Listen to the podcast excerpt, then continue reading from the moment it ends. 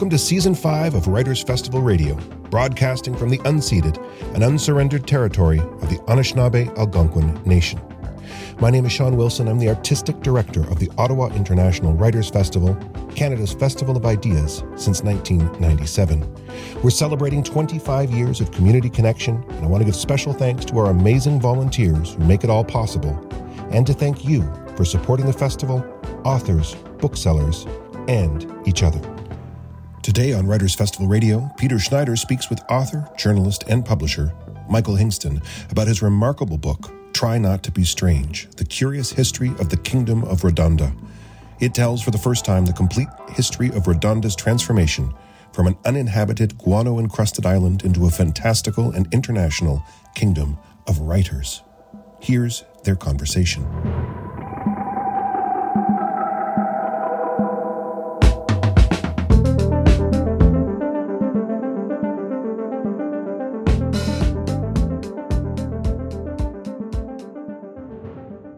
Michael, it's it's really good to talk to you about your your your new book today. And one of the things that I enjoyed so much about this book, there's just so much to it, and uh, it's such a pleasure to read.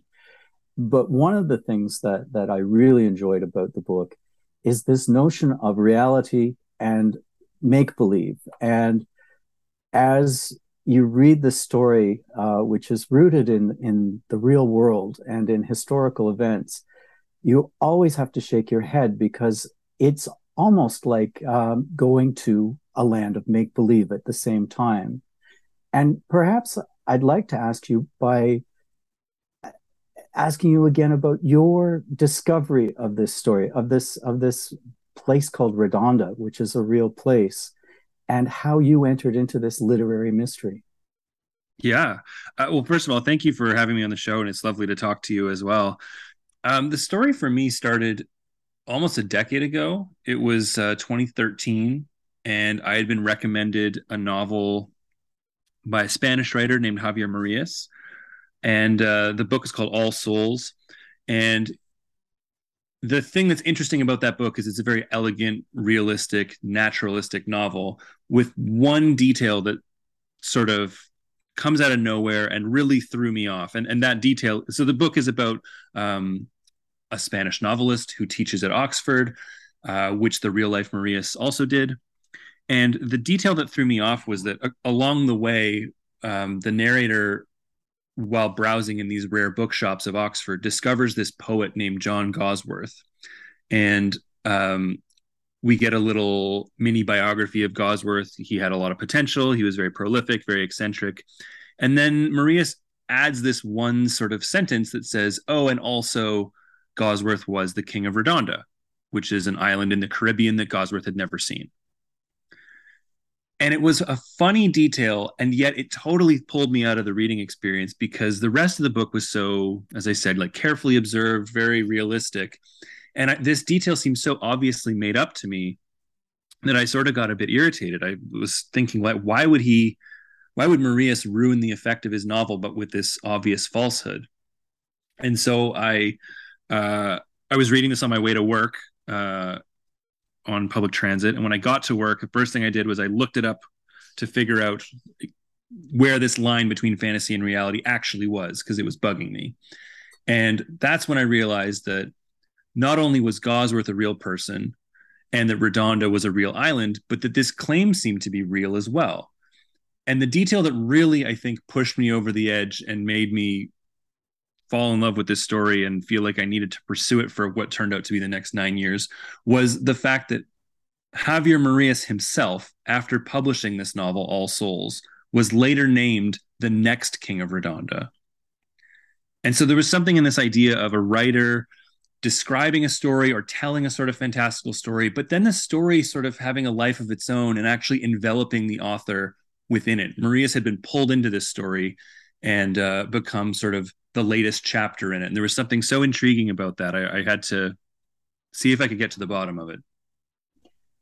The book is uh, many things at once, and I think you you achieve many different things with the book. But one of the things that is clear is that this is a story that becomes a personal obsession, And it's not only your obsession as the writer of this book, but this entire concept of Redonda and this this this uh, this heritable kingship uh, has been an object of, of obsession for generations of literary figures. And this is uncovered in the narrative and in the story in the book. I'd like to ask you to read us uh, a passage from the book to, to set the stage or to give us a, a flavor of the text. Would, would you like to read something from the book now? Absolutely. Uh, so you're exactly right. The this is a story that has um, captured the attention of people for the last 150 years uh, and pulled many writers from various genres into it. I'm going to read to you from the prologue of the book, uh, which is the story of uh, a man named Michael Howarth, who is a um, a journalist in England who specializes in writing about the yachting industry, and an email that he gets one day. That evening, in front of his computer, Howarth's eye was immediately drawn to the subject line of his new email. He clicked on it and saw the message in full. Dear Michael, an old sea chest was found in the bilge of King Bob the Bald's naval flagship, the Great Peter. Within this sea chest were some water damaged papers, including one assigning the kingship upon his demise. I attach a copy of the document. I have the original. Regards, John Duffy. P.S. I am just helping to perpetuate the whole fraud. Attached was a scanned copy of a smudged single page royal proclamation.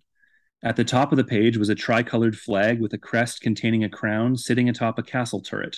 Instead of handwritten calligraphy, the main text appeared in a cursive typeface that came standard on Microsoft Word. At first glance, Howarth wasn't sure what to make of the document, but he did recognize a few keywords and names, especially the one confidently signed in actual handwriting at the bottom of the page his old friend Robert Williamson, who was also known in certain circles as King Bob the Bald. All at once, the pieces clicked into place. Francis, Howarth called to his wife in the next room. Yes, what is it?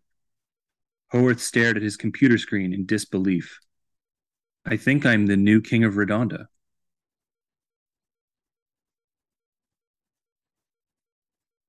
Do you know when I began to read this story, there was this constant back and forth in my mind in terms of checking in on the fantastical elements of what is a really ripping adventure yarn. And not to, I guess, not to gender it, but you know, there's an entire tradition of boys' adventure stories, and you know, reading about far off places and islands and uh, you know, hidden treasures. And this echoes through the nonfiction narrative that you map out, that you set out, because there's a quest involved as you become pulled into this story as an experienced writer, as a, as a nonfiction writer, as a novelist, as someone who loves books. And there's such rich material here in terms of the culture of books themselves, of book selling, antiquarian books, pub culture in London, um, and you keep us going as readers as you become progressively more enmeshed in this story. Uh, Michael, can you tell us about some of the things that happened to you as a writer as you dug for this story? There's there's some incredible material in this book. Yeah, absolutely. So certainly from a from a basic writing perspective, this was the most complicated project I've ever tried to take on um, it took so long, I think, in part just to figure out how to get it all into one story. In some ways, the story of Redonda is a story of footnotes. It's often sort of a if people are familiar with any of the main characters in this story, these writers, they might have seen the story of Redonda or mention of it in an offhand way because people generally aren't sure how to treat it in these writers' biographies. So part of my challenge was assembling all those footnotes and trying to build that into, uh, you know, one one story with one main through line. Um, so in that sense, it, it, was it was difficult and and very rewarding as well. But to your second point there about the research and what else happened along the way, this was the book that really threw me into the world of research, um, archival research, real, true sort of historical research. And that's not to say that you know I figured it out in a couple of weeks or something and and got it all sorted. In fact, the book has these two parallel storylines that I hope inform one another. One being the uh, the actual historical material that takes you through each era of the kingdom's history from you know 1880 to 2022 and, and those i hope you know are are rigorous and and read properly and you know do do the job that true literary history is supposed to do but at the same time i was i'm not trained as a historian um, and my sort of uh, ad hoc education i also thought was sort of worthy of of admitting to the reader as much as anything else. And so there is the parallel story of me discovering the kingdom and realizing that in order to get to the bottom of these things i'm going to have to go to an archive in the uk i'm going to have to start acquiring uh, and learning about the world of not just used books but rare books and learning not just um, how to how to buy uh, an out of print book online, but actually trying to figure out certain editions of books, certain copies of books, because they would have um, marginalia that I was interested in, or um, that they were printed in just such small quantities that um, it wasn't as simple as just getting the words. The presentation of the text was just as important. Um, several of the main characters are publishers, and so um, they've let little bits and scraps of the story out um, along the way in books that they've published. So it really was a, a self-taught sort of ramshackle adventure. I hope that spirit and that spirit is sort of suitably Redondan as well. It's sort of a patchwork kingdom. Um, so I thought that those two storylines in parallel had the same sort of Redondan spirit to them. It, the the thing that I find just miraculous about this book is that it reads so clearly. Um, it is, as I say, it is a ripping adventure.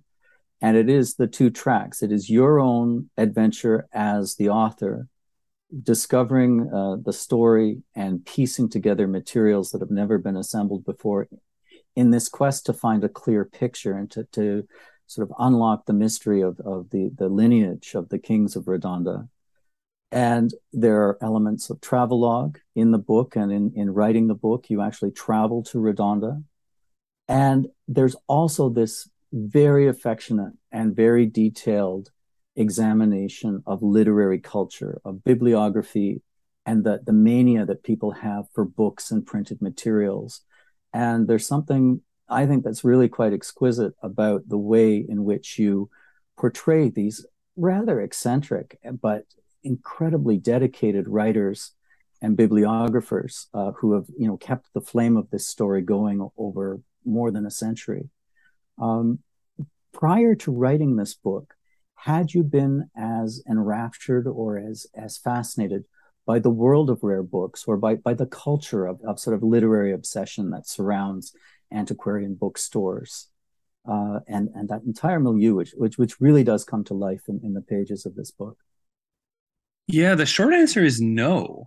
Um, I've always been interested. Well, not not even always. I came to literature sort of while I was in university, is where it really sort of clicked for me. So I wasn't a obsessive childhood reader even, but even until you know when I mentioned 2013 when the story started for me, I would have been a person who loved to use bookstores, but I wasn't thinking about it in terms of the history of the format or like i was talking about before individual editions. I probably didn't even know much about individual presses or um, the sort of details that make up literary culture more broadly. Redonda really was the story that turned me on to all that. And i'm I, that, I think that's part of the reason i wanted to document it was it wasn't that this was something i think because it was a journey of discovery for me and i just loved falling into it um, I want I felt it was worth documenting because um, the hope is to help other people fall into that world as well. I used to be someone who I would travel to, you know, even a place like London or or you know bigger cities with big old works available in you know the the bookstores, and I just would my eyes would sort of glaze over at the antiquarian stuff. I didn't understand how to decipher what I was looking at. I didn't know what was valuable. I didn't know what was interesting.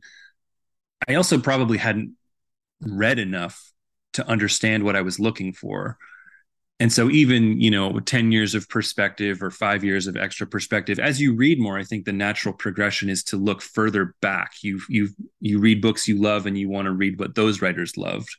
And so redonda just provided a really convenient and accessible entry point where suddenly there was a piece of literary history that i was interested in and that i knew the contours of. So when i search for books now um, I suppose all collectors are sort of like this, but it's not that you understand the whole scope of things. You're looking for something very small and particular. Um, and when I tell people I'm looking for, you know, John Gawsworth, for instance, and the books he published um, in these funny small print runs, um, it is an odd little corner of literary history. But when you hold those books in your hand and you start to understand it really does give you a window into the past. You see how they were produced, you can see the context that was surrounding them, and as you learn more about the writers, you of course see what they were trying to do with the work. And um, when you see that the work didn't do as well that they as they hoped, or it wasn't produced as nicely, you start to see the people behind the books as well. So um, yeah, this really provided the opportunity to discover that for the first time. And I'm so grateful that it did because now it's hard to imagine my life as a reader or, or a writer uh, without that interest in the past. If anything, Redonda has really opened that door for me in other ways since. You know, reading through the book, and uh, it, you know, the, the narrative keeps going, and there's there's such a, a great sense of, of, of narrative drive as we learn more about this story, and as we follow you as you're writing the book, as you're putting the pieces together. But there's some wonderful things in the book uh, which cause you to stop and reflect on something as ephemeral as someone's literary reputation. And these are obscure figures to most readers now, sort of M.P. Shiel or Gawsworth. But in their day, they were larger figures. And you actually circle back to a book, a novel uh, called The Purple Cloud, which in some regards is considered the first science fiction novel of the 20th century. And this was written by the first king of Redonda. Am I correct? Yep, that's right.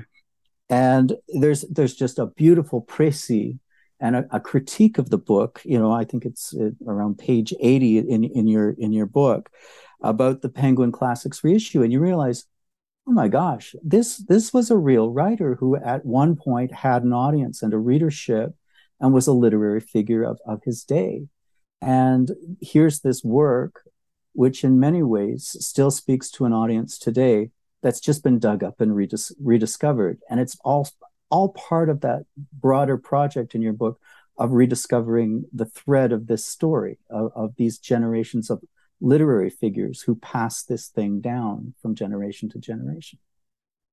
Yeah, and and that I think there's the obvious reason I'm reckoning with that is because as someone who's writing a book, you become aware that this is the fate of your book as well. And in fact, of pretty much all books, that no matter how popular you are at the time, uh, or even mildly popular, it will fade quickly and um, some cases almost completely. But I think the when I think about the that idea of of legacies and and the way that reputations go up and down, I think it's sort of bittersweet, but when I talk to other people about it, they, or I guess maybe the way I see it presented by other writers most commonly is the, it's a little nihilistic. It's the, it's a little, they take that to mean that their writing doesn't matter, or or or because it doesn't matter cosmically or on a big picture, then that should give you pause and and give you perspective and that sort of thing. And I think that's true most people, you know, the work that we do now, and certainly a lot of the work from writers of the past, it is largely forgotten. But to be honest, I even writing this book, I think I feel more optimistic about it because even if someone like MP Shiel's best work is largely forgotten, it's not gone. You know, in fact, in our digital sort of world, one thing I think a lot about is that a lot of what we produce now is put out in a medium and into a into a digital world that is by design not going to exist in 20 years whereas even the most hack novel was printed on paper that you can still read now so mm-hmm. You know, Shiel's novel, The Purple Cloud, was reissued by Penguin Classics, and so you could order it any, at any bookstore. It's in print, so it's it's in the top one percent of books that are still around. But the truth is, he wrote thirty or forty books, and if you want to, they're all still out there. They might be hard to find, they might be expensive. You might have to go to a library to find them, but they aren't forgotten entirely. So I think I actually take a lot of hope from looking at, you know, um, the, the past of literature, and specifically, it might just be the happy accident of how books are are published and have been published, which is they're on this incredibly durable, uh, surprisingly durable sometimes uh, medium of paper between boards. Um, it's certainly more durable than the way that we produce the vast majority of our um, thoughts about the world today. Um, you know, back in the day, you would have published pamphlets, and those pamphlets sometimes are still around. Whereas you know what I type into Twitter this morning, I'm not confident uh, will exist even five years from now. So there's something about the the surprising permanence of text that I think I, I actually am quite optimistic about and, and, take a lot of solace in, um, maybe compared to some of my peers. With the with the permanence of text of, of, of books and old books and documents, um, the the historical record, which sometimes can be obscured, you also work, I think, quite adroitly to position the story in the here and now with our different perspectives on the colonial enterprise and on colonialism itself. Uh, the island of Redonda is now politically part of Antigua and Barbuda. It is part of a Caribbean nation. You make clear in the book that uh, it's an inhospitable island for human ha- habitation or settlement because it does not have freshwater resources. Um, and towards the end of the book, you talk about the restoration efforts to return the island to a more pristine state. And one of the things that I appreciated very much is that you have a sensitivity to the people who live in the region, who live adjacent to Redonda, to the stories of people who live on Montserrat, uh, and to our changing understanding and relationship with parts of the world that were colonized. Yeah, I mean, I'm. I mean, I'm. It's nice of you to say that. I'm certainly not someone who has, again, a lot of training in sort of the history of colonialism or that sort of thing. But I think it's hard to ignore the dynamic that that is somewhat at play with Redonda. I, I, do think it's important to say that you know when we talk about history of colonialism, it, Redonda is a sort of an outlier in that story. On the one hand, it is the story of a bunch of white people in Europe blithely laying claim to a part of the world that, you know, largely inhabited by people of color and, and that sort of thing. And so I think those that conversation is obviously relevant in some sense. But the thing that's sort of intriguing about Redonda is the is the way that it sort of elides some of those dynamics in that, like you said, Redonda is a hostile island. It's it's it doesn't have fresh water. It, the other thing that has made it hostile to humans is that it's ringed by these sheer vertical cliffs of hundreds of feet sometimes. The the peak of Redonda is about a thousand feet above sea level, but the only way up to it from the shore, the, the very small shoreline, is these two gullies um, that are quite steep and uh, treacherous, as I as I found out. Um, and so it, it's not a place that has a permanent human population that's being either physically kicked out or even sort of culturally written over. Um, the appeal of Redonda to to its kings, certainly from the beginning, was that it was empty. So it was a place you could lay your own mythology on top of it fairly safely because there was nothing being overwritten. Even in sort of the um, bigger picture history and culture of the Caribbean, there doesn't seem to be a lot attached to Redonda. It was seen as a way station, and um, there's not really record of human inhabitants there at all um, to speak of. And so the fact that it's and and I guess the other thing is that geographically it's not really significant. Um, the reason it's part of Antigua and Barbuda, even though it's geographically c- closer to Montserrat, doesn't really have anything to do with love for the island or even use. Uh, it, I think it if I remember right, someone told me it actually had more to do as a naval calculation because there's something to do with how borders are defined and the so if you claim Redonda as part of Antigua and Barbuda, it ensures you a certain territory around the island as well. Uh, sort of above my pay grade, but it's so it's all to say that Redonda is sort of this curio, and not and not alone. I mean, there's a there's a lot of islands, small insignificant islands throughout the Caribbean and throughout lots of parts of the world. Um, when I went down there, actually, one of the most sobering and sort of usefully deflating moments for me was I got to talk to a classroom of students in Montserrat.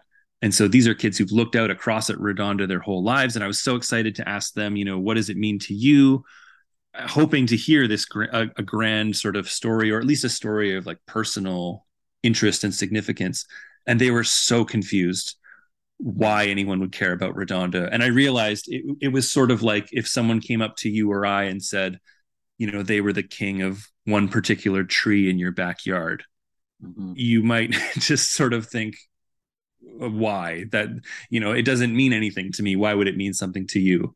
Um, so those dynamics are certainly there and I think worthy of, of discussion, but Redonda is sort of an outlier in all kinds of ways. I think in that conversation, it's, it's sort of a unique specimen too. Well,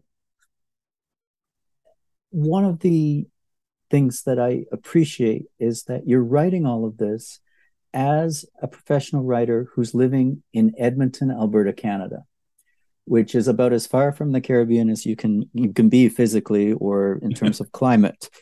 Um, yes.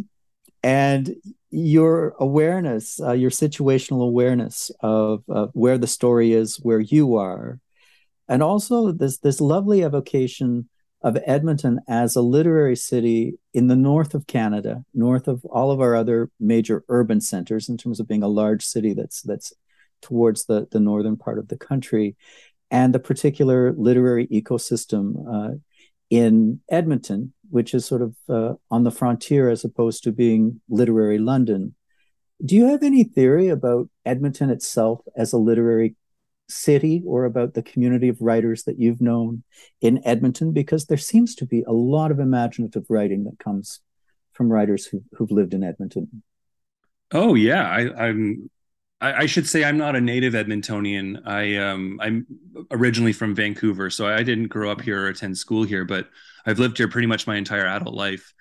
And I think Edmonton, because of its I mean, there are other center urban centers that are are northern, of course, and the north itself. You know, the territories are their own, uh, you know, a whole other conversation. But I think because Edmonton is quite far away from the U.S. border, it's far away from a lot of other um, large Canadian centers. There's a real sense of resilience here, and also a sense that writers have to stick together. Um, a common conversation you'll have in Edmonton is asking someone why they're here. and I we didn't ask that in Vancouver when I was growing up because Vancouver was beautiful and you know there were obvious reasons that someone might want to live there whereas in Edmonton it's not as obvious always. So I think writers are very grateful to have other writers around. Um, we know that we're sort of fighting against um, geographic forces where you know it's easier i think in some senses to if you want to have a career that gets noticed to live somewhere else.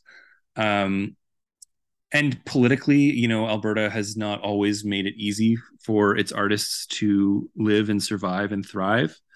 So when artists show up i think there's a real sense of happiness. There's very little jealousy among writers in edmonton uh, in my experience which is just a wonderful feeling to have where we're all rooting for one another. We pass work to one another i, I assume that's true of some sense of other places but um, I, it's one thing i really value about the writers here and certainly his, it's been true throughout history i mean when you look at the university of alberta uh, we have NeWest Press here, which has been publishing for decades.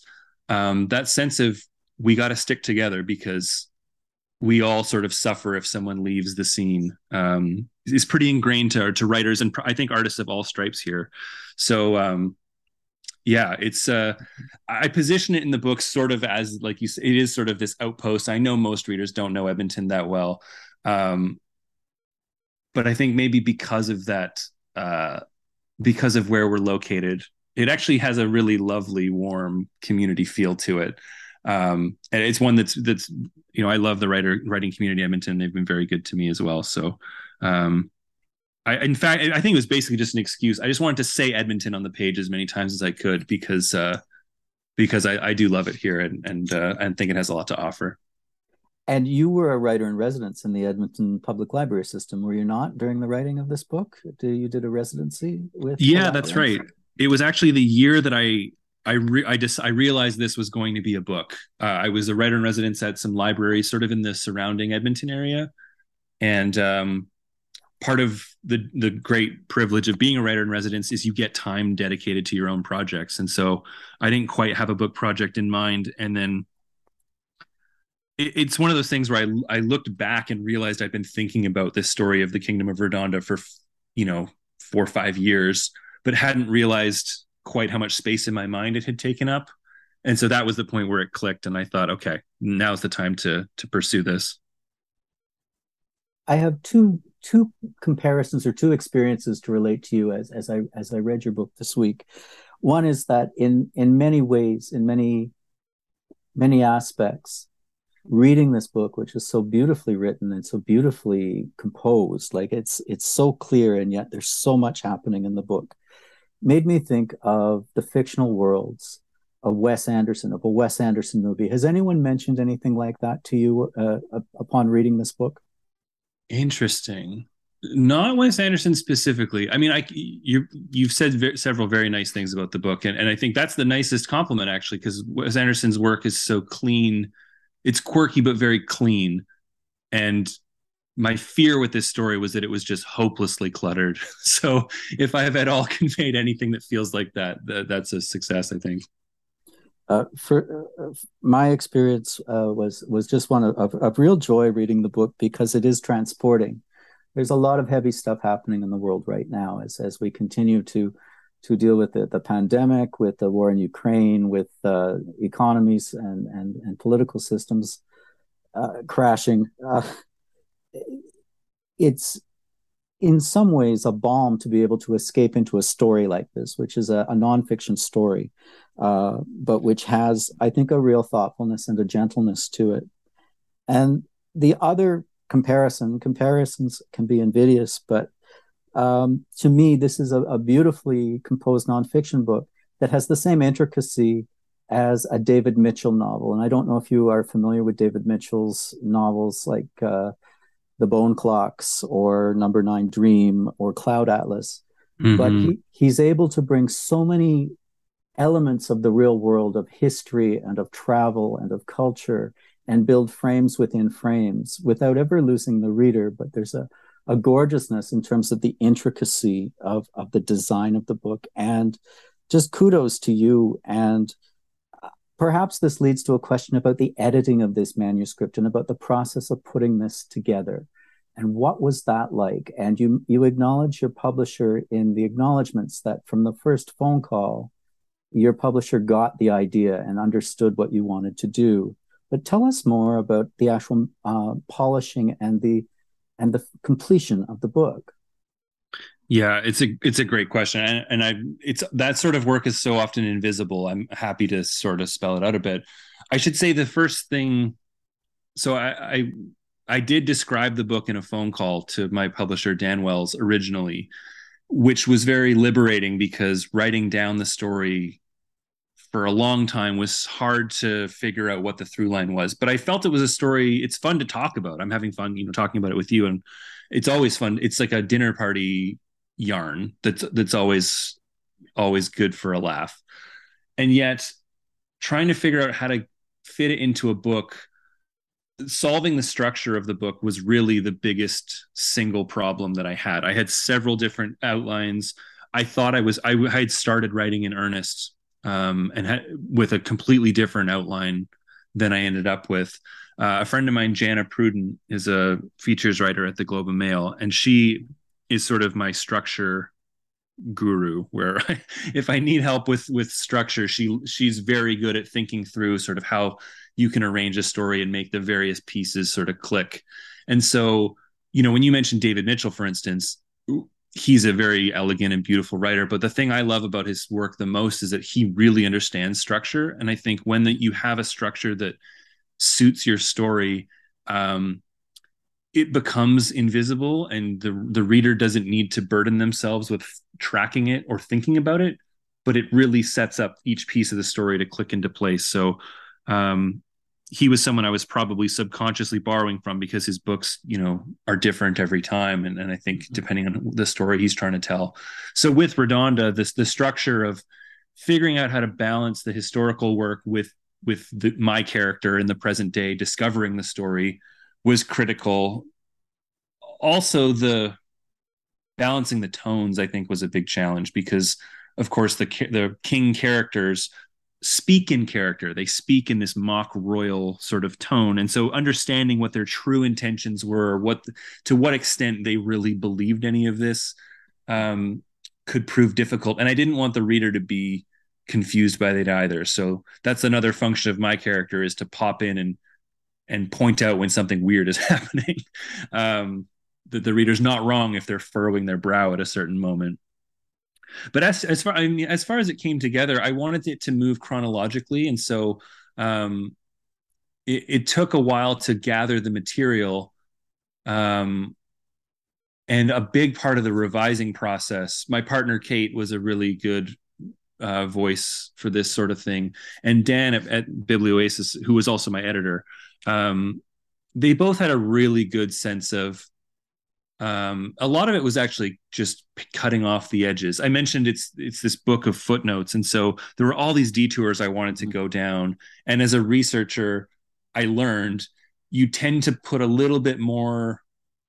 If something's hard to find out, you tend to give it more importance and more weight. And so I had to be reminded that the reader might not care quite as much as I did about certain details or certain stories. And so wisely, I think some of that stuff got cut off because ultimately it's not a book about MP Shiel. It's not a book about John mm-hmm. Or Jon Wynne-Tyson or Javier Marias. It's a book about Redonda. And so mm-hmm. despite a lot of interesting detours in those writers' lives, they're all fascinating, complicated people. Um, I had to stick with what informed you know the this this one strange part of their life. So a lot of the book was once i had that general structure in place a lot of it was just paring off the edges and trying to simplify the prose as much as possible because when the story is uh, could come off jumbled uh, i wanted at least the, the prose to be clear to uh, clear and, and easy for the reader to follow. It, it reads like a dream and uh, the aspect of the story of Redonda, and it's also a story of literary community and of you know transmission of of this story from generation to generation, and you know the the creation of a, a royal court by proclamation, where I think Alice Munro is the Duchess of Ontario. she sure is. Yeah.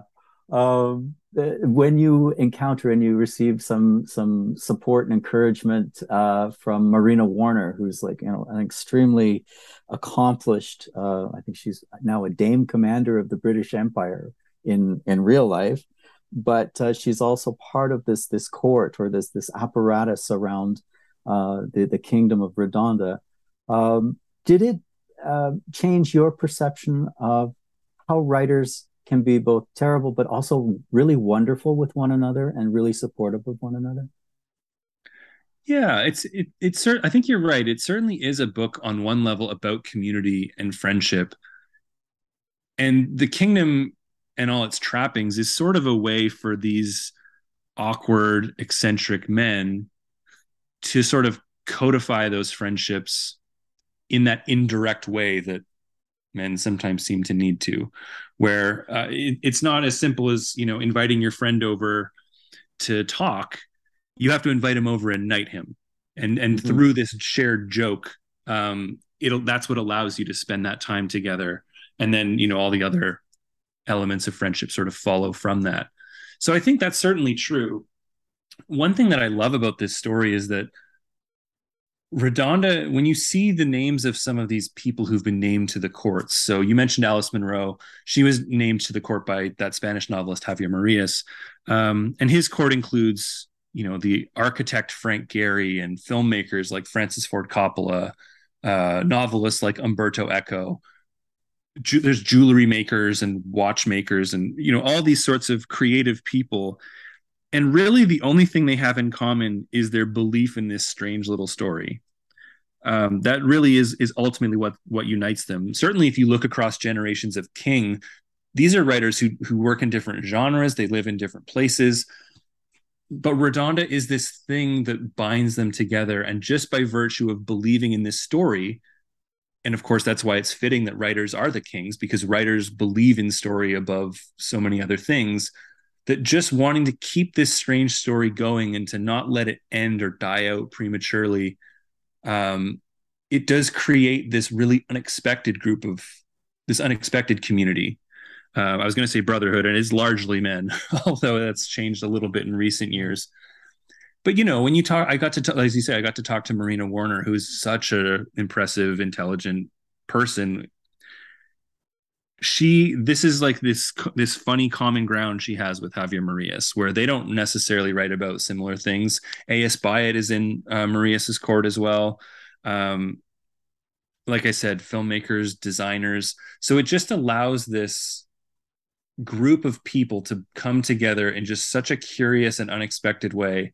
Uh, I think the unexpectedness is part of the fun um, when I talk about this book in front of audiences, the Alice Munro line is inevitably the one that delights people because Alice Munro doesn't give interviews really mm-hmm. anymore, but she issued a public statement saying that she was so pleased to accept the title of Duchess of Ontario. And so there's something about that sense of play.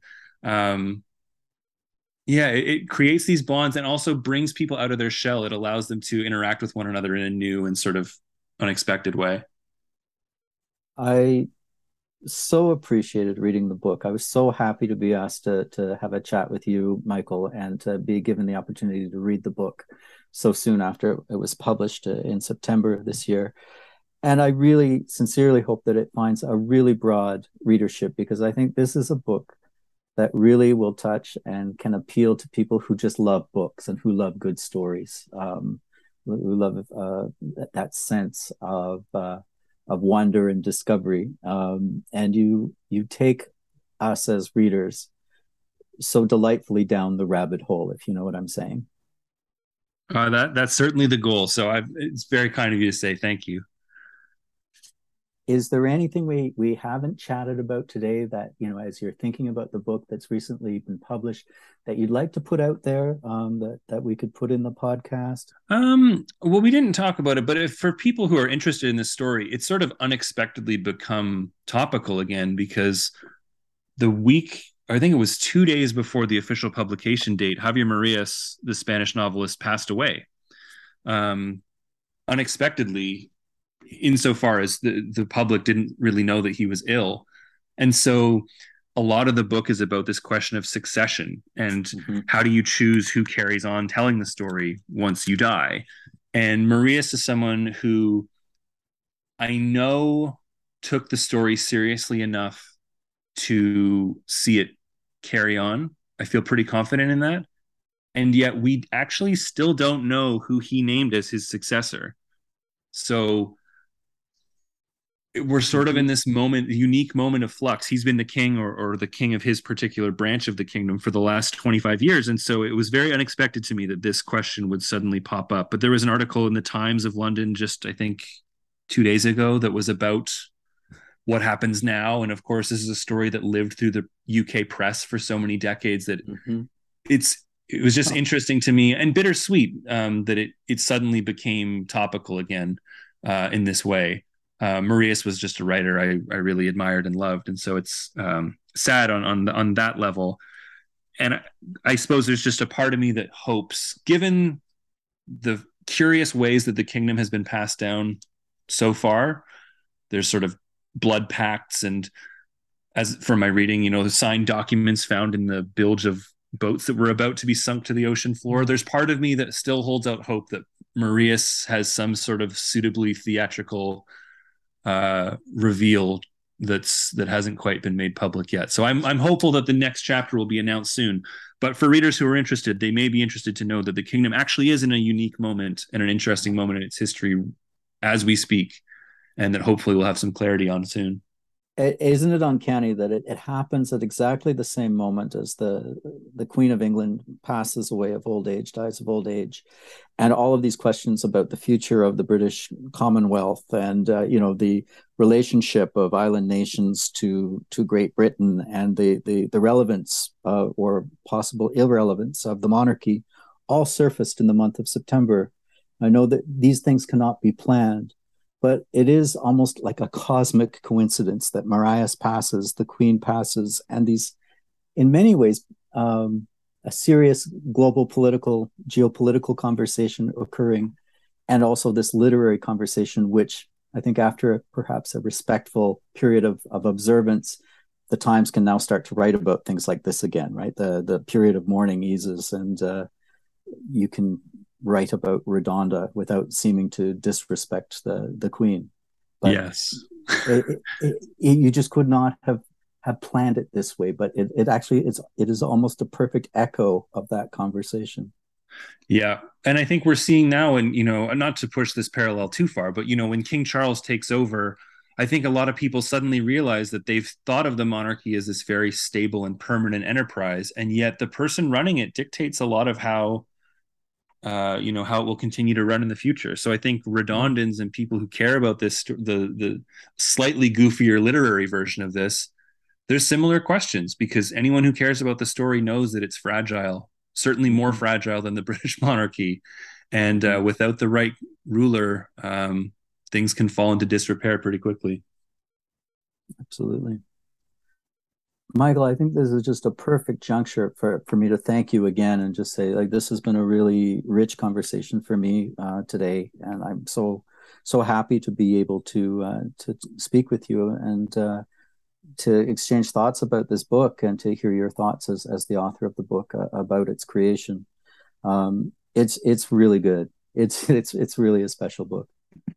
I'm so glad. Thank you, Peter. It's such a pleasure to talk to you as well. That was Peter Schneider in conversation with Michael Hingston about his latest, Try Not to Be Strange The Curious History of the Kingdom of Redonda. Available now from Perfect Books on Elgin Street and independent bookstores across the country. Thanks to all our patrons, volunteers, and donors. And thanks to the Government of Canada, the Government of Ontario, the City of Ottawa, the Ontario Arts Council, the Canada Council for the Arts, Ottawa Public Library, Carleton University, and CBC for their ongoing support. This podcast is produced by Aaron Flynn, original music and sound engineering by Mike Dubé. Kira Harris is our program director, and I'm Sean Wilson. Thank you for listening.